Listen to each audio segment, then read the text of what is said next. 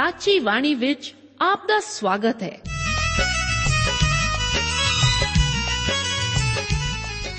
ਪ੍ਰਿय ਸ਼੍ਰੋਤਾ, ਇਹ ਸਾਚੀ ਬਾਣੀ ਕੀ ਹੈ? ਹੋਰ ਇਹ ਸਾਨੂੰ ਕਿੱਥੇ ਮਿਲੂਗੀ? ਇਹ ਸਾਚੀ ਬਾਣੀ ਦਾ ਸਾਡੇ ਜੀਵਨ ਵਿੱਚ ਲਾਭ ਕੀ ਹੈ? ਇਹਦਾ ਸਾਡੇ ਜੀਵਨ ਵਿੱਚ ਮੋਲ ਕੀ ਹੈ?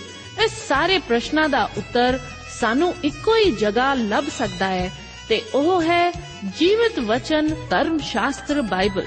ਉਹੀ ਜੀਵਤ ਵਚਨ ਦਾ ਅਸੀਂ ਇਸ ਕਾਰਜਕ੍ਰਮ ਵਿੱਚ ਅਧਿਐਨ ਕਰਾਂਗੇ। ਤੇ ਹੁਣ ਪਵਿੱਤਰ ਸ਼ਾਸਤਰ ਬਾਈਬਲ ਦਾ ਅਧਿਐਨ ਸ਼ੁਰੂ ਕਰਨ ਤੋਂ ਪਹਿਲਾਂ ਅਸੀਂ ਆਪਣੇ ਮਨਾਂ ਨੂੰ ਤਿਆਰ ਕਰੀਏ ਇਸ ਭਜਨ ਨਾਲ।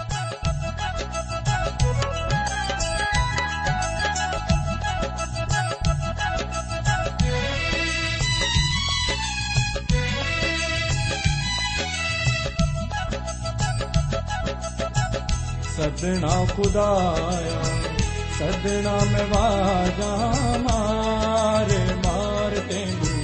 ਸਦਣਾ ਖੁਦਾਇਆ, ਸਦਣਾ ਮੈਂ ਵਾਜਾ ਮਾਰੇ, ਮਾਰ ਤੈਨੂੰ। ਸਦਣਾ ਖੁਦਾਇਆ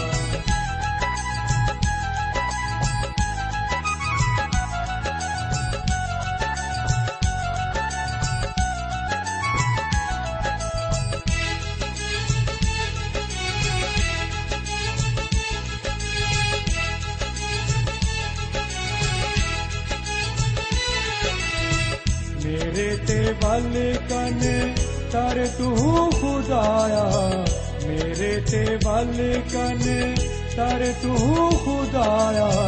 ਸੁਣ ਲੈ ਤੂੰ ਮੇਰੀ ਪੁਕਾਰ ਪੁਕਾਰ ਤੈਨੂੰ ਸਦਣਾ ਖੁਦਾਇਆ। ਸੁਣ ਲੈ ਤੂੰ ਮੇਰੀ ਪੁਕਾਰ ਪੁਕਾਰ ਤੈਨੂੰ ਸਦਣਾ ਖੁਦਾਇਆ।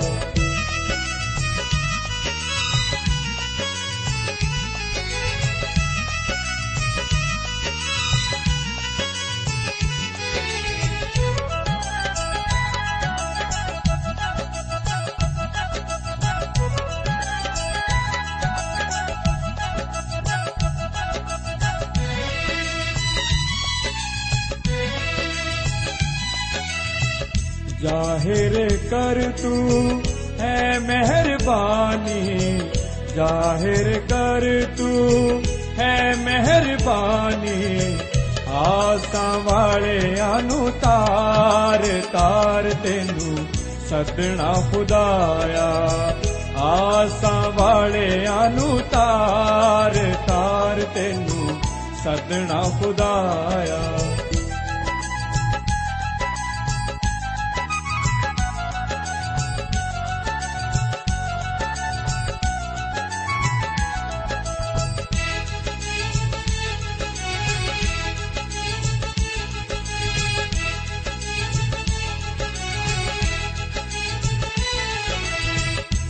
ਹੱਥ ਦੀ ਪੁਤਲੀ ਵਾਂਗਰ ਮੈਨੂੰ, ਹੱਥ ਦੀ ਪੁਤਲੀ ਵਾਂਗਰ ਮੈਨੂੰ, ਪਾਰਾਂ ਦੇ ਰੱਖ ਵਿੱਚ ਕਾਰ ਕਾਰ ਤੈਨੂੰ ਸੱਦਣਾ ਖੁਦਾਇਆ। ਪਰਾਂ ਦੇ ਰੱਖ ਵਿੱਚ ਕਾਰ ਕਾਰ ਤੈਨੂੰ ਸੱਦਣਾ ਖੁਦਾਇਆ।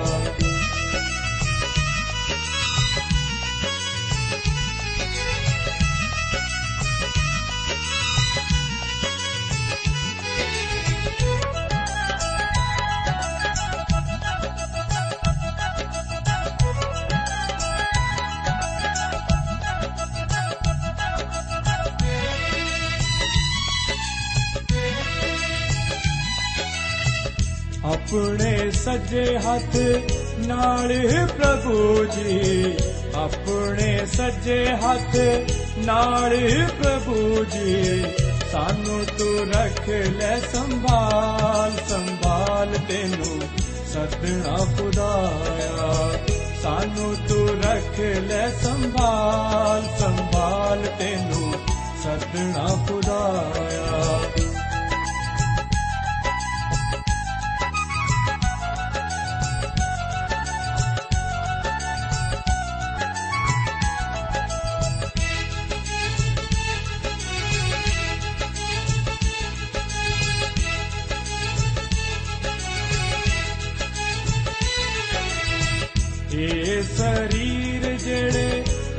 ਦੁੱਖ ਦਿੰਦੇ, ਇਹ ਸਰੀਰ ਜਿਹੜੇ ਅਤ ਦੁੱਖ ਦਿੰਦੇ, ਤੇਰੇ ਲਈ ਰਹਿਣੇ ਤਿਆਰ ਤਿਆਰ ਬਾਈਬਲ ਧਰਮ ਸ਼ਾਸਤਰ ਦੇ ਵਚਨ ਹਨ ਕਿ ਕਿਸੇ ਦੂਏ ਤੋਂ ਮੁਕਤੀ ਨਹੀਂ, ਕਿਉਂ ਜੋ ਆਕਾਸ਼ ਦੇ ਹੇਠਾਂ ਮਨੁੱਖਾਂ ਵਿੱਚ ਕੋਈ ਦੂਜਾ ਨਾਮ ਨਹੀਂ ਦਿੱਤਾ ਗਿਆ, ਜਿਸ ਤੋਂ ਅਸੀਂ ਬਚਾਏ ਜਾਣਾ ਹੈ।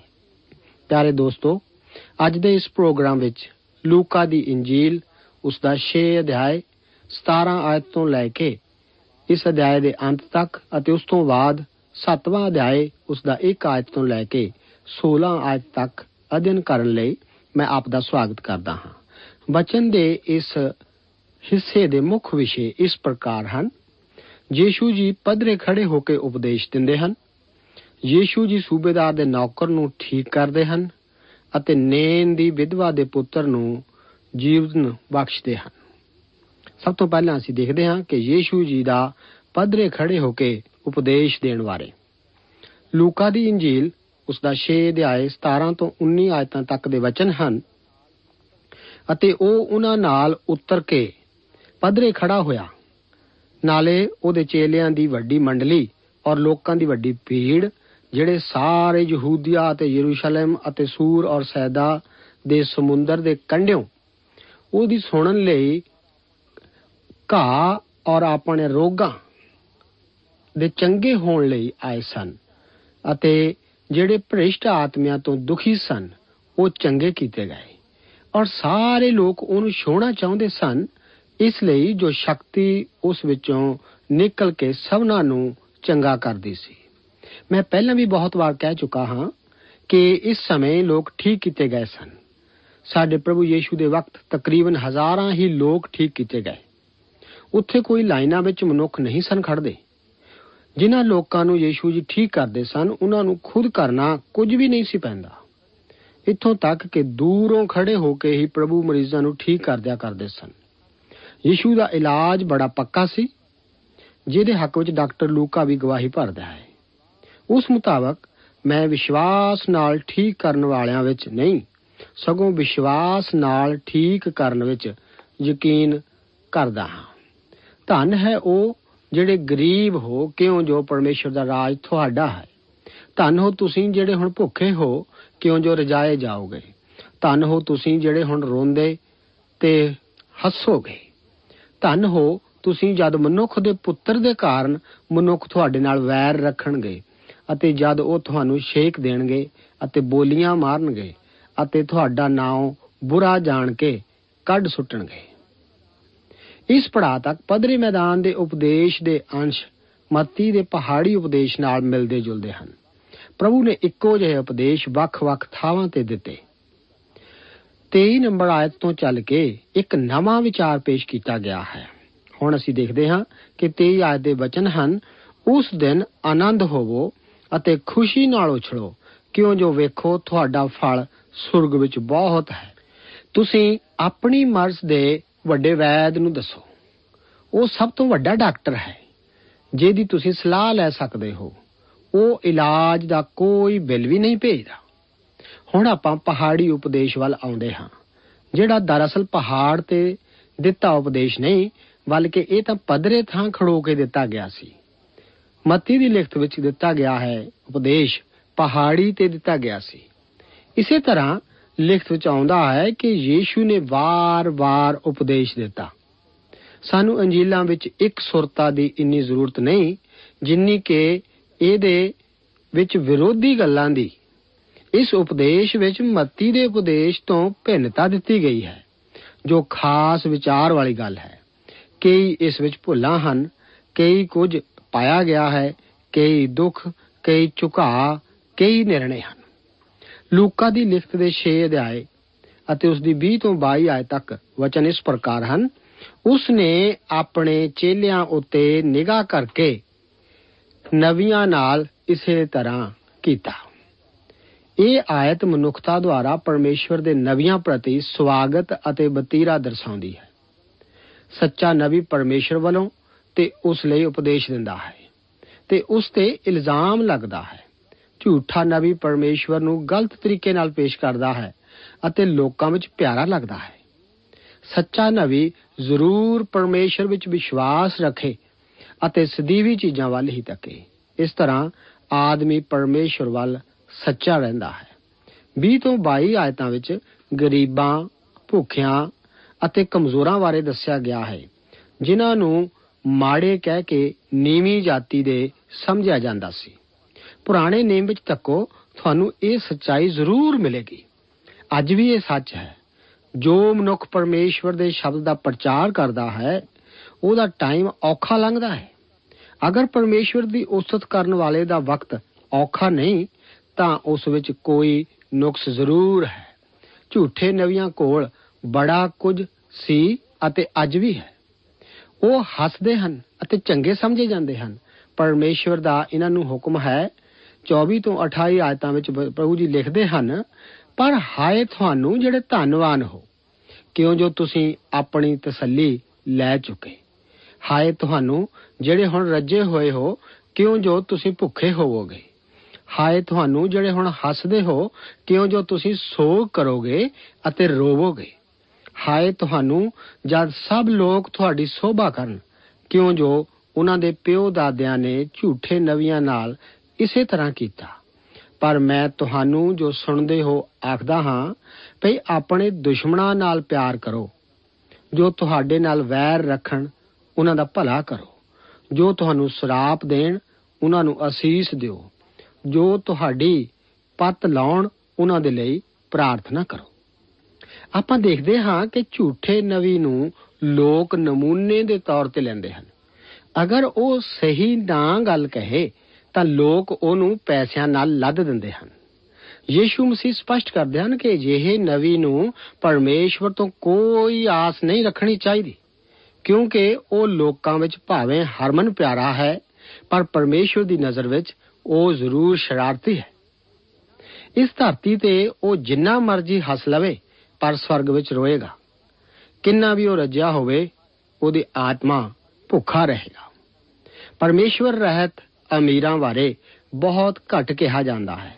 ਪਰ ਬਾਈਬਲ ਧਰਮ ਸ਼ਾਸਤਰ ਵਿੱਚ ਪ੍ਰਭੂ ਨੇ ਅਮੀਰਾਂ ਨੂੰ ਕਿੰਨਾ ਕੁਝ ਕਿਹਾ ਹੈ। ਹਾਏ ਤੁਹਾਨੂੰ ਜਿਹੜੇ ਧੰਨਵਾਨ ਹੋ, ਕਿਉਂ ਜੋ ਤੁਸੀਂ ਆਪਣੀ ਤਸੱਲੀ ਲੈ ਚੁੱਕੇ? ਹਰੇਕ ਗਰੀਬ ਪਰਮਾਤਮਾ ਰਹਿਤ ਚੋਰ ਵੱਲ ਭੱਜਦਾ ਹੈ। ਜੋ ਛੋਟਾ ਜਿਹਾ ਚੋਰ ਹੈ ਪਰ ਨਿਰਪਰਮੇਸ਼ਵਰ ਅਮੀਰ, ਨਿਰਪਰਮੇਸ਼ਵਰ ਗਰੀਬ ਤੋਂ ਜ਼ਿਆਦਾ ਖਤਰਨਾਕ ਹੈ। ਅਮੀਰਾਂ ਵਿੱਚ ਦੂਜੇ ਤਬਕੇ ਨਾਲੋਂ ਜ਼ਿਆਦਾ ਪਖੰਡ ਹਨ। ਉਹਨਾਂ ਕੋਲ ਆਪਣੇ ਕਲੀਸਿਆਵਾਂ ਹਨ ਅਤੇ ਉਹ ਝੂਠੇ ਨਵੀਆਂ ਨੂੰ ਪ੍ਰਚਾਰ ਕਰਨ ਲਈ ਆਪਣੀਆਂ ਕਲੀਸਿਆਂ ਵਿੱਚ ਲਿਜਾਂਦੇ ਹਨ। ਇਸੇ ਕਰਕੇ ਅਸਲ ਧਰਮ ਸ਼ਾਸਤਰ ਦਾ ਪ੍ਰਚਾਰ ਨਹੀਂ ਕੀਤਾ ਜਾਂਦਾ। ਮੈਂ ਹੈਰਾਨ ਹੁੰਦਾ ਹਾਂ ਜਦ ਕਿ ਹੁਣ ਕੁਝ ਮਸੀਹੀ ਆਪਣੇ ਧਨ ਦਾ ਕੁਝ ਅੰਸ਼ ਗਰੀਬ ਲੋਕਾਂ ਨੂੰ ਦੇ ਰਹੇ ਹਨ। ਉਹ ਕਿਸੇ ਗਰੀਬ ਇਨਸਾਨ ਵਿੱਚ ਦਿਲਚਸਪੀ ਨਹੀਂ ਰੱਖਦੇ। ਨਾ ਹੀ ਉਹਨਾਂ ਨੂੰ ਕਿਸੇ ਦੂਜੇ ਵਿਅਕਤੀ ਦੇ ਹੱਕ ਦੀ ਚਿੰਤਾ ਹੈ। ਉਹ ਆਪਣੀ ਦੌਲਤ ਦਾ ਕੁਝ ਅੰਸ਼ ਗਰੀਬਾਂ ਵੱਲ ਸੁੱਟਦੇ ਹਨ ਤਾਂ ਕਿ ਆਪਣੀ ਅਮੀਰੀ ਦਾ ਮਜ਼ਾ ਲੈ ਸਕਣ। ਜਿੱਥੋਂ ਤੱਕ ਮਨੁੱਖੀ ਅਧਿਕਾਰਾਂ ਦੀ ਗੱਲ ਹੈ, ਮੈਨੂੰ ਕਿਸੇ ਵਿਸ਼ੇਸ਼ ਜਾਤੀ ਦਾ ਫ਼ਰਕ ਨਹੀਂ। ਗੋਰੇ ਕਾਲੇ ਸਭ ਇੱਕੋ ਹਨ। ਲੋੜ ਦਿਲ ਦੇ ਸਫੈਦ ਹੋਣ ਦੀ ਹੈ, ਨਾ ਕਿ ਸਰੀਰ ਦੀ ਜਾਂ ਚਮੜੀ ਦੀ। ਜੇਕਰ ਕਿਸੇ ਦਾ ਦਿਲ ਪ੍ਰਭੂ ਯੀਸ਼ੂ ਮਸੀਹ ਦੇ ਖੂਨ ਵਿੱਚ ਧੋਤਾ ਗਿਆ ਹੈ, ਉਹ ਮੇਰਾ ਭਾਈ ਹੈ। ਮੈਂ ਅਜਿਹੇ ਵਿਅਕਤੀ ਦਾ ਸੰਗ ਕਰਨਾ ਚਾਹੁੰਦਾ ਹਾਂ, ਜਿਹੜੇ ਆਦਮੀ ਦਾ ਦਿਲ ਸਿਆਹੀ ਵਾਂਗ ਕਾਲਾ ਹੋਵੇ, ਚਮੜੀ ਭਾਵੇਂ ਵਰਖ ਵਰਗੀ ਚਿੱਟੀ ਹੋਵੇ, ਉਹ ਮੇਰਾ ਭਾਈ ਨਹੀਂ ਹੋ ਸਕਦਾ। ਮੈਨੂੰ ਇਹ ਕੁਝ ਕਹਿੰਦਿਆਂ ਅਫਸੋਸ ਹੈ, ਪਰ ਹੈ ਇਹ ਸੱਚਾਈ। ਜੋ ਕੁਝ ਮੈਂ ਕਹਿ ਰਿਹਾ ਹਾਂ, ਇਹ ਹੋ ਸਕਦਾ ਹੈ ਕ੍ਰਾਂਤੀਕਾਰੀ ਲੱਗਦਾ ਹੋਵੇ। ਪਰ ਇਹ ਉਹ ਕੁਝ ਹੈ ਜੋ ਪ੍ਰਭੂ ਯੀਸ਼ੂ ਮਸੀਹ ਨੇ ਕਿਹਾ। ਕਈ ਕਹਿੰਦੇ, ਜੀ ਅਸੀਂ ਤਾਂ ਯੀਸ਼ੂ ਪਿੱਛੇ ਚੱਲਦੇ ਹਾਂ, ਪਰ ਉਹ ਉਹਦੇ ਮਗਰ ਚੱਲਣ ਦਾ ਉਹਨਾਂ ਅੰਦਰ ਹੌਸਲਾ ਨਹੀਂ। ਇਸ ਅਧਿਆਇ ਵਿੱਚ ਤੱਕੋ ਉਹ ਕੀ ਕਹਿੰਦਾ ਹੈ, ਮੈਨੂੰ ਵਿਸ਼ਵਾਸ ਹੈ ਕਿ ਇਸ ਨਾਲ ਪਖੰਡ ਦਾ ਚੋਲਾ ਲੈ ਜਾਵੇਗਾ ਅਤੇ ਮਾੜੀ ਚਮੜੀ ਉਤਰ ਜਾਵੇਗੀ। ਪੱਧਰੇ ਮੈਦਾਨ ਦੇ ਉਪਦੇਸ਼ ਤੇ ਚੱਲਣ ਦੀ ਕੋਸ਼ਿਸ਼ ਕਰੋ ਤੇ ਵੇਖੋ ਕਿ ਤੁਸੀਂ ਇਸ ਤੇ ਚੱਲਦੇ ਹੋ ਕਿ ਨਹੀਂ। ਅੱਗੇ 6 ਅਧਿਆਏ ਉਸ ਦਾ 37 ਆਇਤ ਤੋਂ ਲੈ ਕੇ 46 ਆਇਤ ਤੱਕ ਵਚਨ ਹਨ, ਅਤੇ ਜਿਹੋ ਜਿਹਾ ਤੁਸੀਂ ਚਾਹੁੰਦੇ ਹੋ, ਜੋ ਮਨੁੱਖ ਤੁਹਾਡੇ ਨਾਲ ਕਰਨ, ਤੁਸੀਂ ਵੀ ਉਹਨਾਂ ਨਾਲ ਤੇਹੋ ਜਿਹਾ ਕਰੋ। ਜੇ ਤੁਸੀਂ ਉਹਨਾਂ ਨਾਲ ਪਿਆਰ ਕਰੋ, ਜਿਹੜੇ ਤੁਹਾਡੇ ਨਾਲ ਪਿਆਰ ਕਰਦੇ ਹਨ, ਤਾਂ ਤੁਹਾਡਾ ਕੀ ਹਾਸਾਲ ਹੈ? ਕਿਉਂ ਜੋ ਪਾਪੀ ਲੋਕ ਵੀ ਆਪਣੇ ਪਿਆਰ ਕਰਨ ਵਾਲਿਆਂ ਨਾਲ ਪਿਆਰ ਕਰਦੇ ਹਨ? ਪਰ ਜੇ ਤੁਸੀਂ ਉਹਨਾਂ ਹੀ ਦਾ ਭਲਾ ਕਰੋ, ਜਿਹੜੇ ਤੁਹਾਡਾ ਭਲਾ ਕਰਦੇ ਹਨ, ਤਾਂ ਤੁਹਾਡਾ ਕੀ ਹਸਾਨ ਹੈ? ਕਿਉਂ ਜੋ ਪਾਪੀ ਲੋਕ ਵੀ ਇਹੋ ਕਰਦੇ ਹਨ? ਜੇ ਤੁਸੀਂ ਉਹਨਾਂ ਨੂੰ ਹੀ ਉਧਾਰ ਦਿਓ, ਜਿਨ੍ਹਾਂ ਕੋਲੋਂ ਲੈਣ ਦੀ ਆਸਾ ਹੋਵੇ, ਤਾਂ ਤੁਹਾਡਾ ਕੀ ਹਸਾਨ ਹੈ? ਪਾਪੀ ਲੋਕ ਵੀ ਪਾਪੀਆਂ ਨੂੰ ਉਧਾਰ ਦਿੰਦੇ ਹਨ, ਭਈ ਮੁੜ ਕੇ ਉਹਨਾਂ ਤੋਂ ਉਨਾ ਹੀ ਲੈ ਲੈਣ। ਪਰ ਤੁਸੀਂ ਆਪਣੇ ਵੈਰੀਆਂ ਨਾਲ ਪਿਆਰ ਕਰੋ ਅਤੇ ਉਹਨਾਂ ਦਾ ਭਲਾ ਕਰੋ। ਨਿਰਾਸ਼ ਨਾ ਹੋ ਕੇ ਉਧਾਰ ਦਿਓ, ਤਾਂ ਤੁਹਾਡਾ ਫਲ ਬਹੁਤ ਹੋਵੇਗਾ। ਅਤੇ ਤੁਸੀਂ ਅਤ ਮਹਾਨ ਦੇ ਪੁੱਤਰ ਹੋਵੋਗੇ ਕਿ ਉਹ ਕਿ ਨਿਸ਼ੁਕਰਿਆਂ ਅਤੇ ਦੁਸ਼ਟਾਂ ਉੱਤੇ ਕਿਰਪਾਲੂ ਹੈ। ਦਿਆਲੂ ਹੋਵੋ, ਜਿਵੇਂ ਤੁਹਾਡਾ ਪਿਤਾ ਦਿਆਲੂ ਹੈ। ਦੋਸ਼ ਨਾ ਲਾਓ, ਤਾਂ ਤੁਹਾਡੇ ਉੱਤੇ ਦੋਸ਼ ਨਾ ਲਾਇਆ ਜਾਵੇਗਾ। ਅਤੇ ਅਪਰਾਧੀ ਨਾ ਠਹਿਰਾਓ ਤਾਂ ਤੁਸੀਂ ਅਪਰਾਧੀ ਨਾ ਠਹਿਰਾਏ ਜਾਓਗੇ। ਛੱਡ ਦਿਓ, ਤਾਂ ਤੁਸੀਂ ਛੱਡੇ ਜਾਓਗੇ। ਦਿਓ ਤਾਂ ਤੁਹਾਨੂੰ ਦਿੱਤਾ ਜਾਵੇਗਾ। ਪੂਰਾ ਮੇਪ ਦਬ ਕੇ, ਹਿਲਾ ਹਿਲਾ ਕੇ ਅਤੇ ਡੁੱਲਦਾ ਹੋਇਆ ਤੁਹਾਡੇ ਪੱਲੇ ਪਾਉਣਗੇ, ਕਿਉਂਕਿ ਜਿਸ ਮੇਪ ਨਾਲ ਤੁਸੀਂ ਮਿਣਦੇ ਹੋ, ਉਸੇ ਨਾਲ ਤੁਹਾਡੇ ਲਈ ਮੁੜ ਮਿਣਿਆ ਜਾਵੇਗਾ। ਉਸਨੇ ਉਹਨਾਂ ਨੂੰ ਇੱਕ ਦ੍ਰਿਸ਼ਟਾਂਤ ਵੀ ਦੇ ਕੇ ਕਿਹਾ, ਭਲਾ ਅੰਨਾ ਅੰਨੇ ਦਾ ਆਗੂ ਹੋ ਸਕਦਾ ਹੈ? ਕੀ ਉਹ ਦੋਵੇਂ ਟੋਏ ਵਿੱਚ ਨਾ ਡਿਗਣਗੇ? ਚੇਲਾ ਗੁਰੂ ਨਾਲੋਂ ਵੱਡਾ ਨਹੀਂ। ਪਰ ਹਰੇਕ ਜਦ ਪੂਰਾ ਹੋ ਗਿਆ, ਤਦ ਆਪਣੇ ਗੁਰੂ ਵਰਗਾ ਹੋਵੇਗਾ। ਤੂੰ ਉਸ ਕੱਖ ਨੂੰ ਜਿਹੜਾ ਤੇਰੇ ਭਾਈ ਦੀ ਅੱਖ ਵਿੱਚ ਹੈ, ਕਿਉਂ ਵੇਖਦਾ ਹੈ? ਪਰ ਉਸ ਸ਼ਤੀਰ ਦੀ ਵੱਲ ਜੋ ਤੇਰੀ ਆਪਣੀ ਅੱਖ ਵਿੱਚ ਹੈ, ਧਿਆਨ ਨਹੀਂ ਕਰਦਾ? ਜਾਂ ਕਿਕਰ ਤੂੰ ਆਪਣੇ ਭਾਈ ਨੂੰ ਆਖ ਸਕਦਾ ਹੈ, ਭਾਈ ਲਿਆ ਉਸ ਕੱਖ ਨੂੰ ਜਿਹੜਾ ਜੋ ਤੇਰੀ ਅੱਖ ਵਿੱਚ ਹੈ, ਕੱਢ ਸੁੱਟਾਂ। ਪਰ ਤੂੰ ਉਸ ਸ਼ਤੀਰ ਨੂੰ ਜਿਹੜਾ ਤੇਰੀ ਆਪਣੀ ਅੱਖ ਵਿੱਚ ਹੈ, ਨਹੀਂ ਦੇਖਦਾ। ਹੇ ਕਪਟੀ, ਪਹਿਲਾਂ ਤੂੰ ਉਸ ਸ਼ਤੀਰ ਨੂੰ ਆਪਣੀ ਅੱਖੋਂ ਕੱਢ। ਤਾਂ ਅੱਛੀ ਤਰ੍ਹਾਂ ਵੇਖ ਕਿ ਤੂੰ ਉਸ ਕੱਖ ਨੂੰ ਜੋ ਤੇਰੇ ਭਾਈ ਦੀ ਅੱਖ ਵਿੱਚ ਹੈ, ਕੱਢ ਸਕੇਗਾ। ਕੋਈ ਚੰਗਾ ਰੁੱਖ ਤਾਂ ਨਹੀਂ ਹੈ ਜਿਹੜਾ ਮਾੜਾ ਫਲ ਦੇਵੇ, ਅਤੇ ਫਿਰ ਕੋਈ ਮਾੜਾ ਰੁੱਖ ਨਹੀਂ ਹੈ ਜਿਹੜਾ ਚੰਗਾ ਫਲ ਦੇਵੇ। ਕਿਉਂ ਜੋ ਹਰੇਕ ਰੁੱਖ ਆਪੋ ਆਪਣੇ ਫਲ ਤੋਂ ਪਛਾਣਿਆ ਜਾਂਦਾ ਹੈ? ਕੰਡਿਆਲੀਆਂ ਤੋਂ ਹੰਜੀਰ ਨਹੀਂ ਤੋੜਦੇ, ਨਾ ਝਾੜੀਆਂ ਦਾਖ ਤੋੜਦੇ ਹਨ। ਚੰਗਾ ਆਦਮੀ ਆਪਣੇ ਮਨ ਦੇ ਚੰਗੇ ਖਜ਼ਾਨੇ ਵਿੱਚੋਂ ਚੰਗੀ ਗੱਲ ਕੱਢਦਾ ਹੈ ਅਤੇ ਬੁਰਾ ਆਦਮੀ ਬੁਰੇ ਖਜ਼ਾਨੇ ਵਿੱਚੋਂ ਬੁਰੀ ਗੱਲ ਕੱਢਦਾ ਹੈ। ਕਿਉਂ ਜੋ ਮਨ ਵਿੱਚ ਭਰਿਆ ਹੋਇਆ ਹੈ, ਉਹਦੇ ਮੂੰਹ ਤੋਂ ਉਹ ਆਉਂਦਾ ਹੈ। ਤੁਸੀਂ ਮੈਨੂੰ ਪ੍ਰਭੂ ਪ੍ਰਭੂ ਕਰਕੇ ਕਿਉਂ ਪੁਕਾਰਦੇ ਹੋ? ਪਰ ਜੋ ਮੈਂ ਕਹਿੰਦਾ ਹਾਂ ਸੋ ਕਰਦੇ ਨਹੀਂ। ਕਿਸੇ ਕਲੀਸਿਆ ਦਾ ਸੇਵਾਦਾਰ ਪਾਪ ਦਾ ਜ਼ਿਕਰ ਨਹੀਂ ਕਰਦਾ, ਕਿਉਂ ਜੋ ਉਹ ਹਰਮਨ ਪਿਆਰਾ ਬਣਦਾ ਹੈ। ਕਈ ਅਜੋਕੇ ਪ੍ਰਚਾਰਕਾਂ ਮੁਤਾਬਕ ਪਾਪ ਪਰਮਾਤਮਾ ਦੇ ਖਿਲਾਫ ਗੁਨਾਹ ਨਹੀਂ ਹੈ। ਉਹ ਇਹ ਕਹਿਣ ਤੋਂ ਡਰਦੇ ਹਨ ਕਿ ਪਰਮੇਸ਼ਵਰ ਪਾਪ ਨੂੰ ਨਫ਼ਰਤ ਕਰਦਾ ਹੈ ਅਤੇ ਯਹੋਵਾ ਲੜਾਈ ਪਸੰਦ ਮਨੁੱਖ ਹੈ। ਪਰਮੇਸ਼ਵਰ ਦੀਆਂ ਨਜ਼ਰਾਂ ਵਿੱਚ ਸੱਚੇ ਬਣਨ ਲਈ ਤੁਸੀਂ ਖੁਦਾਈ ਨੂੰ ਪੂਰਕ ਨਹੀਂ ਬਣਾ ਸਕਦੇ। ਕਮੰਡ ਨੂੰ ਥਾਪੀ ਨਹੀਂ ਦੇ ਸਕਦੇ, ਪਾਪ ਤੇ ਹੱਸ ਨਹੀਂ ਸਕਦੇ ਅਤੇ ਪਾਪ ਦੇ ਕੈਂਸਰ ਤੇ ਠੰਡੀ ਕਰੀਮ ਨਹੀਂ ਰੱਖ ਸਕਦੇ, ਮਤਲਬ ਪਾਪ ਨੂੰ ਲੁਕੋ ਨਹੀਂ ਸਕਦੇ। ਤੁਸੀਂ ਫਿਲਾਸਫੀ ਬਾਰੇ ਕੋਈ ਗੱਲ ਕਹਿ ਕੇ ਇਹਨੂੰ ਲੋਕਾਂ ਦੀ ਖੁਸ਼ੀ ਲਈ ਪੂਰਾ ਨਹੀਂ ਕਰ ਸਕਦੇ। ਤੁਸੀਂ ਸਿਰਫ ਸਲੀਬ ਦੇ ਪੈਰਾਂ ਤੱਕ ਜਾ ਸਕਦੇ ਹੋ। ਇੱਥੇ ਪਰਮੇਸ਼ਵਰ ਇੱਕ ਆਪਰੇਸ਼ਨ ਕਰਕੇ ਵੱਡੀ ਚੀਰ ਫਾੜ ਬਾਅਦ ਤੁਹਾਨੂੰ ਯੀਸ਼ੂ ਮਸੀਹ ਅੰਦਰ ਇੱਕ ਨਵਾਂ ਜੀਵ ਬਣਾ ਦਿੰਦਾ ਹੈ। ਪਦਰੇ ਮੈਦਾਨ ਦਾ ਇਹੋ ਹੀ ਉਪਦੇਸ਼ ਹੈ। ਇਹ ਪਹਾੜੀ ਉਪਦੇਸ਼ ਦਾ ਪੂਰਕ ਹੈ। ਇਹ ਸੰਦੇਸ਼ ਯੀਸ਼ੂ ਮਸੀਹ ਨੇ ਕਈ ਵਾਰ ਵੱਖ-ਵੱਖ ਲੋਕਾਂ ਨੂੰ ਦਿੱਤਾ। ਪ੍ਰਭੂ ਇਸ ਨੂੰ ਇੱਕ ਦ੍ਰਿਸ਼ਟਾਂਤ ਰਾਹੀਂ ਪੂਰਾ ਕਰਦੇ ਹਨ। 47 ਤੋਂ ਲੈ ਕੇ 49 ਆਇਤਾਂ ਵਿੱਚ ਵਚਨ ਹਨ, ਹਰੇਕ ਜੋ ਮੇਰੇ ਕੋਲ ਆਉਂਦਾ ਹੈ ਅਤੇ ਮੇਰੇ ਵਚਨ ਸੁਣ ਕੇ ਉਹਨਾਂ ਨੂੰ ਮੰਨਦਾ ਹੈ, ਮੈਂ ਤੁਹਾਨੂੰ ਦੱਸਦਾ ਹਾਂ ਜੋ ਉਹ ਕਿਸ ਵਰਗਾ ਹੈ। ਉਹ ਉਸ ਮਨੁੱਖ ਵਰਗਾ ਹੈ ਜਿਹਨੇ ਘਰ ਬਣਾਉਂਦਿਆਂ ਡੂੰਗਾ ਪੁੱਟ ਕੇ ਪੱਥਰ ਉੱਤੇ ਨਿਉ ਧਰੀ ਅਤੇ ਜਾਂ ਹੜ ਆਇਆ ਤਾਂ ਧਾਰ ਨੇ ਉਸ ਘਰ ਉੱਤੇ ਜ਼ੋਰ ਮਾਰਿਆ, ਪਰ ਉਹਨੂੰ ਹਿਲਾ ਨਾ ਸਕੀ। ਇਸ ਲਈ ਜੋ ਅੱਛੀ ਤਰ੍ਹਾਂ ਬਣਾਇਆ ਹੋਇਆ ਸੀ, ਪਰ ਜਿਹੜਾ ਸੁਣ ਕੇ ਨਹੀਂ ਮੰਨਦਾ, ਉਹ ਉਸ ਮਨੁੱਖ ਵਰਗਾ ਹੈ ਜਿਹਨੇ ਨਿਉ ਬਿਨਾ ਧਰਤੀ ਉੱਤੇ ਘਰ ਬਣਾਇਆ। ਜਿਸ ਉੱਤੇ ਧਾਰ ਨੇ ਜ਼ੋਰ ਮਾਰਿਆ ਅਤੇ ਉਹ ਝਟ ਡਿੱਗ ਪਿਆ, ਉਸ ਘਰ ਦਾ ਸਤਿਆਨਾਸ਼ ਹੋ ਗਿਆ।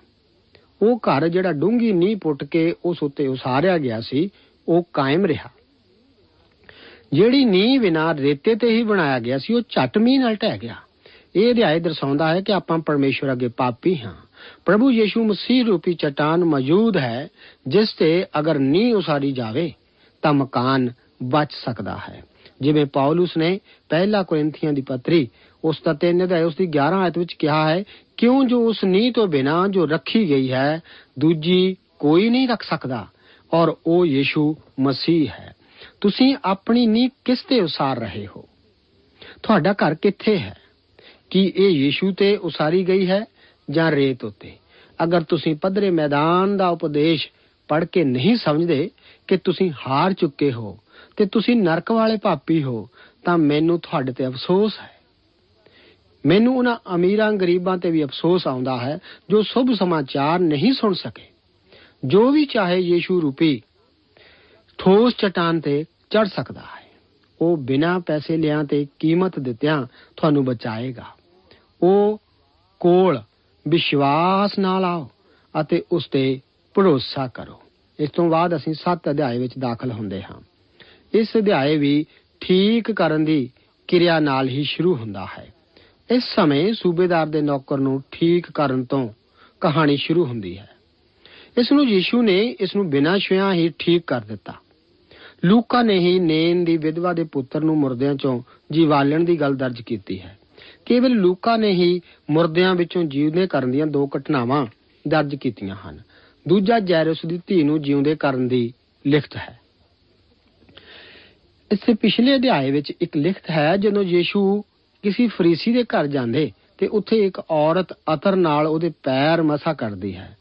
ਦੋ ਕਰਜ਼ਾਈਆਂ ਦਾ ਦ੍ਰਿਸ਼ਟਾਂਤ ਆਉਂਦਾ ਹੈ ਕਿ ਇਹ ਔਰਤ ਫਰੀਸੀ ਅਤੇ ਸਿਮੋਨ ਤੋਂ ਚੰਗੀ ਸੀ। ਅੱਗੇ ਅਸੀਂ ਦੇਖਦੇ ਹਾਂ, ਇੱਕ ਤੋਂ 10 ਆਇਤਾਂ ਵਿੱਚ ਵਚਨ ਹਨ, ਜਾਂ ਉਹ ਆਪਣੀਆਂ ਸਾਰੀਆਂ ਗੱਲਾਂ ਲੋਕਾਂ ਦੇ ਕੰਨੀ ਪਾ ਚੁੱਕਿਆ ਤਾਂ ਕਫਰਨਹੂਮ ਵਿੱਚ ਆਇਆ ਅਤੇ ਕਿਸੇ ਸੂਬੇਦਾਰ ਦਾ ਨੌਕਰ ਜਿਹੜਾ ਉਹਦਾ ਬਹੁਤ ਪਿਆਰਾ ਸੀ, ਰੋਗ ਨਾਲ ਮਰਨਾਉ ਸੀ। ਉਹਨੇ ਯੀਸ਼ੂ ਦੀ ਖਬਰ ਸੁਣ ਕੇ ਯਹੂਦੀਆ ਦਿਆਂ ਕਈਆਂ ਬਜ਼ੁਰਗਾਂ ਨੂੰ ਉਸ ਦੇ ਕੋਲ ਘੱਲਿਆ ਅਤੇ ਉਸ ਅੱਗੇ ਅਰਜ਼ ਕੀਤੀ, ਜੋ ਆਣ ਕੇ ਮੇਰੇ ਨੌਕਰ ਨੂੰ ਬਚਾ। ਸੋ ਜਾਂ ਉਹ ਯੀਸ਼ੂ ਦੇ ਕੋਲ ਅਪੜੇ, ਉਹਨਾਂ ਨੇ ਉਸ ਦੀ ਵੱਡੀ ਮਿਹਨਤ ਕਰਕੇ ਆਖਿਆ, ਭਈ ਉਹ ਇਸ ਲਾਇਕ ਹੈ ਜੋ ਤੂੰ ਉਸ ਦੇ ਲਈ ਇਹ ਕੰਮ ਕਰੇ, ਕਿਉਂਕਿ ਉਹ ਸਾਡੀ ਕੌਮ ਨੂੰ ਪਿਆਰ ਕਰਦਾ ਹੈ। ਨਾਲੇ ਉਹਨੇ ਆਪ ਸਾਡੇ ਲਈ ਸਮਾਜ ਮੰਦਰ ਬਣਾਇਆ ਹੈ। ਯੀਸ਼ੂ ਉਹਨਾਂ ਦੇ ਨਾਲ ਚੱਲਿਆ ਗਿਆ ਔਰ ਜਾਂ ਉਹ ਘਰ ਦੇ ਨੇੜੇ ਆਇਆ ਤਾਂ ਸੂਬੇਦਾਰ ਨੇ ਮਿੱਤਰਾਂ ਦੇ ਰਾਹੀਂ ਉਸ ਨੂੰ ਕਹਾ ਭੇਜਿਆ ਕਿ ਪ੍ਰਭੂ ਜੀ, ਖੇਚਲ ਨਾ ਕਰ, ਕਿਉਂਕਿ ਮੈਂ ਇਸ ਲਾਇਕ ਨਹੀਂ ਜੋ ਤੂੰ ਮੇਰੀ ਛੱਤ ਹੇਠ ਆਵੇਂ। ਇਸੇ ਕਾਰਨ ਮੈਂ ਆਪਣੇ ਤਾਈਂ ਤੇਰੇ ਕੋਲ ਆਉਣ ਦੇ ਵੀ ਯੋਗ ਨਾ ਸਮਝਿਆ, ਪਰ ਤੂੰ ਮੇਰਾ ਵਚਨ ਹੀ ਉਚਾਰ ਤਾਂ ਮੇਰਾ ਸ਼ੋਕਰਾ ਚੰਗਾ ਹੋ ਜਾਵੇਗਾ। ਕਿਉਂ ਜੋ ਮੈਂ ਵੀ ਇੱਕ ਮਨੁੱਖ ਦੂਏ ਦੇ ਹੁਕਮ ਵਿੱਚ ਕੀਤਾ ਹੋਇਆ ਹਾਂ ਅਤੇ ਸਿਪਾਹੀਆਂ ਨੂੰ ਆਪਣੇ ਇਖਤਿਆਰ ਵਿੱਚ ਰੱਖਦਾ ਹਾਂ ਔਰ ਇੱਕ ਨੂੰ ਆਖਦਾ ਹਾਂ, ਜਾ ਤਾਂ ਉਹ ਜਾਂਦਾ ਹੈ ਅਤੇ ਦੂਏ ਨੂੰ ਕਿ ਆ ਤਾਂ ਉਹ ਆਉਂਦਾ ਹੈ ਔਰ ਆਪਣੇ ਨੌਕਰ ਨੂੰ ਕਿ ਇਹ ਕਰ ਤਾਂ ਉਹ ਕਰਦਾ ਹੈ।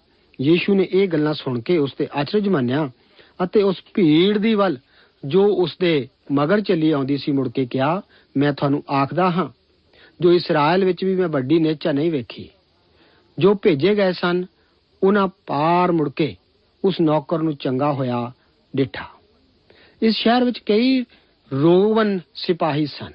ਇਹ ਸੂਬੇਦਾਰ 100 ਸਿਪਾਹੀਆਂ ਦੇ ਹੁਕਮ ਕਰਦਾ ਸੀ। ਆਪਣੇ ਆਪ ਵਿੱਚ ਉਹ ਇੱਕ ਤਾਕਤਵਰ ਇਖਤਿਆਰ ਵਾਲਾ ਅਫਸਰ ਸੀ। ਉਹ ਆਪਣੇ ਕਿਸੇ ਵੀ ਸਿਪਾਹੀ ਨੂੰ ਹੁਕਮ ਦੇ ਸਕਦਾ ਸੀ ਕਿ ਆਹ ਕਰੋ, ਉਹ ਤੇ ਜਾਓ, ਤੇ ਸਿਪਾਹੀ ਉਸ ਦਾ ਹੁਕਮ ਮੰਨਦੇ ਸਨ। ਸੂਬੇਦਾਰ ਦੇ ਮੁਤਾਬਕ ਯੀਸ਼ੂ ਦੇ ਮੂੰਹੋਂ ਇੱਕ ਸ਼ਬਦ ਬੋਲਣ ਨਾਲ ਹੀ ਉਹ ਨੌਕਰ ਠੀਕ ਹੋ ਸਕਦਾ ਸੀ। ਯੀਸ਼ੂ ਜੀ ਇਸ ਮਨੁੱਖ ਦੇ ਅਥਾ ਵਿਸ਼ਵਾਸ ਤੋਂ ਬੇਹੱਦ ਪ੍ਰਸੰਨ ਹੋਏ। ਅੱਗੇ 7 ਅਧਿਆਏ ਉਸ ਦੀਆਂ 11 ਤੋਂ 16 ਆਇਤਾਂ ਦੇ ਵਚਨ ਹਨ। ਇਹਦੇ ਥੋੜੇ ਚਿਰ ਪਿਛੋਂ ਐਂ ਹੋਇਆ ਕਿ ਉਹ ਨੈਣ ਨਾਂ ਦੇ ਇੱਕ ਨਗਰ ਨੂੰ ਗਿਆ ਔਰ ਉਹਦੇ ਚੇਲੇ ਅਤੇ ਵੱਡੀ ਭੀੜ ਉਹਦੇ ਨਾਲ ਤੁਰੀ ਆਉਂਦੀ ਸੀ। ਇਸ ਵਿਰਤਾਂਤ ਵਿੱਚ ਅਸੀਂ ਦੇਖਦੇ ਹਾਂ ਕਿ ਇਹ ਲਿਖਤ ਸਿਰਫ ਵੈਦ ਲੂਕਾ ਦੀ ਇੰਜੀਲ ਵਿੱਚ ਹੀ ਮਿਲਦੀ ਹੈ।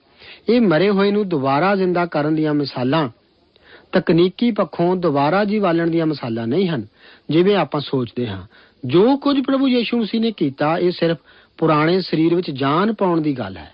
ਪਰੰਪਰਾ ਅਨੁਸਾਰ, ਜਦੋਂ ਲਾਜ਼ਰ ਮੁਰਦਿਆਂ ਵਿੱਚੋਂ ਜਿੰਦਾ ਹੋ ਕੇ ਉੱਠਿਆ, ਤਾਂ ਉਹ ਪ੍ਰਭੂ ਯੀਸ਼ੂ ਮਸੀਹ ਨੂੰ ਪੁੱਛਣ ਲੱਗਾ ਕਿ ਕੀ ਉਹਨੂੰ ਦੁਬਾਰਾ ਮਰਨਾ ਪਵੇਗਾ।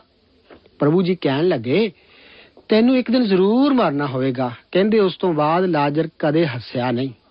ਭਾਵੇਂ ਇਹ ਪਰੰਪਰਾ ਠੀਕ ਹੋਵੇ, ਭਾਵੇਂ ਨਾ, ਪਰ ਮੇਰੇ ਖਿਆਲ ਵਿੱਚ ਇੱਕੋ ਵਾਰ ਮਰਨਾ ਕਾਫੀ ਹੈ। ਇਸ ਸਮੇਂ ਤੱਕ ਕੇਵਲ ਇੱਕ ਹੀ ਮਨੁੱਖ ਮੁਰਦਿਆਂ ਵਿੱਚੋਂ ਜ਼ਿੰਦਾ ਹੋਇਆ, ਤੇ ਉਹ ਹੈ ਪ੍ਰਭੂ ਯੀਸ਼ੂ ਮਸੀਹ। ਉਹੀ ਸਿਰਫ ਮੁਰਦਿਆਂ ਵਿੱਚੋਂ ਇੱਕ ਤੇਜ ਵਾਲੇ ਸਰੀਰ ਦੇ ਰੂਪ ਵਿੱਚ ਜ਼ਿੰਦਾ ਹੋਇਆ। ਅੱਜ ਕੱਲ ਆਪਾਂ ਚਰਮ ਆਨੰਦ ਦੀ ਗੱਲ ਕਰਦੇ ਹਾਂ। ਜੋ ਮਸੀਹ ਵਿੱਚ ਵਿਸ਼ਵਾਸ ਕਰਨ ਵਾਲੇ ਜੋ ਮਰੇ ਹੋਏ ਹਨ ਤੇ ਜੋ ਮਨੁੱਖ ਜ਼ਿੰਦਾ ਮਸੀਹ ਦੇ ਵਿਸ਼ਵਾਸੀ ਹਨ, ਉਹ ਦੁਬਾਰਾ ਜ਼ਿੰਦਾ ਹੋ ਕੇ ਤੇਜ ਵਾਲੇ ਸਰੀਰ ਪ੍ਰਾਪਤ ਕਰਨਗੇ। ਉਹ ਪ੍ਰਭੂ ਨਾਲ ਇੱਕਮਿਕ ਹੋ ਜਾਣਗੇ। ਇਹ ਦੁਬਾਰਾ ਜ਼ਿੰਦਾ ਹੋਇਆ ਸਰੀਰ ਮੁੜ ਕਦੇ ਨਹੀਂ ਮਰੇਗਾ। ਨੇਨ ਦੀ ਵਿਧਵਾ ਦੇ ਪੁੱਤਰ ਦਾ ਜੀਵਤ ਹੋਣਾ ਬੜਾ ਦੁਖਦਾਈ ਹੈ। ਉਹ ਵਿਧਵਾ ਦਾ ਇਕਲੌਤਾ ਪੁੱਤਰ ਸੀ, ਜਿਹਨੂੰ ਦੋ ਵਾਰ ਮਰਨਾ ਪਿਆ। ਇਸ ਪਿੰਡ ਵਿੱਚੋਂ ਲੰਘਦਿਆਂ ਪ੍ਰਭੂ ਨੇ ਇਹ ਅਰਥੀ ਜਾਂਦੀ ਵੇਖੀ ਹੋਵੇਗੀ। ਬਾਈਬਲ ਧਰਮ ਸ਼ਾਸਤਰ ਦੀ ਲਿਖਤ ਮੁਤਾਬਕ ਪ੍ਰਭੂ ਯੀਸ਼ੂ ਨੇ ਇੱਕ ਬੱਚਾ, ਇੱਕ ਜਵਾਨ ਅਤੇ ਇੱਕ ਬਾਲਗ ਮਨੁੱਖ ਜ਼ਿੰਦਾ ਕੀਤਾ। ਪ੍ਰਭੂ ਨੇ ਇਸ ਨੌਜਵਾਨ ਮਨੁੱਖ ਨੂੰ ਉਸ ਦੀ ਮਾਂ ਦੀ ਖਾਤਰ ਜ਼ਿੰਦਾ ਕਰ ਦਿੱਤਾ। ਉਹਨੂੰ ਇਸ ਔਰਤ ਦੀ ਹਾਲਤ ਤੇ ਜ਼ਰੂਰ ਤਰਸ ਆਇਆ ਹੋਵੇਗਾ। ਉਹਨੇ ਅਰਥੀ ਨੂੰ ਛੂ ਕੇ ਇਸ ਮਰੇ ਮਰੀਜ਼ ਨੂੰ ਕਿਹਾ, ਉੱਠ। ਉਹਨੇ ਮੁਰਦਿਆਂ ਨੂੰ ਜਿੰਦੇ ਕਰਨ ਸਮੇਂ ਹਮੇਸ਼ਾ ਅਜਿਹਾ ਹੀ ਕਿਹਾ, ਸਾਡੇ ਲਈ ਵੀ ਪ੍ਰਭੂ ਇਸੇ ਤਰ੍ਹਾਂ ਉੱਚੀ ਆਵਾਜ਼ ਨਾਲ ਕਹੇਗਾ ਕਿ ਉਠੋ। ਪ੍ਰਭੂ ਮਸੀਹ ਨੇ ਦੂਜੇ ਚਮਤਕਾਰਾਂ ਦੇ ਸਮੇਂ ਇਹ ਤਰੀਕਾ ਨਹੀਂ ਵਰਤਿਆ, ਪਰ ਸਾਰਿਆਂ ਨੂੰ ਜਿੰਦਾ ਕਰਨ ਵਕਤ ਉਹਨੇ ਇਹੋ ਹੀ ਤਰੀਕਾ ਵਰਤਿਆ। ਇੱਕ ਦਿਨ ਆ ਰਿਹਾ ਹੈ, ਜੋ ਉਸ ਦੇ ਵਿਸ਼ਵਾਸੀ ਹਨ ਪ੍ਰਭੂ ਉਹਨਾਂ ਨੂੰ ਕਹੇਗਾ ਕਿ ਉਠੋ ਭਾਵੇਂ ਉਹ ਕਬਰਾਂ ਵਿੱਚ ਹੋਣ ਭਾਵੇਂ ਇਸ ਜ਼ਮੀਨ ਤੇ ਜ਼ਿੰਦਾ ਹੋਣ ਪ੍ਰਭੂ ਉਹਨਾਂ ਨੂੰ ਆਪਣੇ ਨਾਲ ਲੈ ਜਾਣ ਲਈ ਜ਼ਰੂਰ ਆਵੇਗਾ। ਕਿੰਨੀ ਧਨ ਆਸ਼ਾ ਹੈ। ਪ੍ਰਭੂ ਆਪ ਨੂੰ ਅੱਜ ਦੇ ਇਹਨਾਂ ਵਚਨਾਂ ਨਾਲ ਬਰਕਤ ਦੇਵੇ।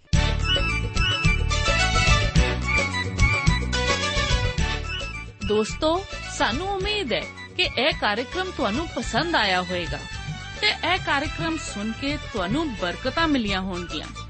ਜੇ ਤੁਸੀਂ ਇਹ ਕਾਰਜਕ੍ਰਮ ਦੇ ਬਾਰੇ ਕੁਝ ਪੁੱਛਣਾ ਚਾਹੁੰਦੇ ਹੋ, ਤੇ ਸਾਨੂੰ ਇਸ ਪਤੇ ਤੇ ਲਿਖੋ। Program Sachi Bani, post box number 1715 sector 36 Chandigarh 160036 ਪਤਾ ਇੱਕ ਵਾਰ ਫੇਰ ਸੁਣ ਲਓ। Program Sachi Bani, post box number 1715 sector 36 Chandigarh 160036 ਸਾਡਾ ਈਮੇਲ ਪਤਾ ਹੈ punjabi.ttb@twr.in ਪਤਾ ਇੱਕ ਵਾਰ ਫੇਰ ਸੁਣ ਲਓ punjabi.ttb@twr.in ਹੁਣ ਸਾਡੇ ਪ੍ਰੋਗਰਾਮ ਦਾ ਸਮੇਂ ਸਮਾਪਤ ਹੁੰਦਾ ਹੈ ਉਮੀਦ ਹੈ ਅਗਲੇ ਪ੍ਰੋਗਰਾਮ ਵਿੱਚ ਤੁਹਾਡੇ ਨਾਲ ਫੇਰ ਪੇਂਟ ਹੋਏਗੀ ਰੱਬ ਤੁਹਾਨੂੰ ਬਰਕਤ ਦੇ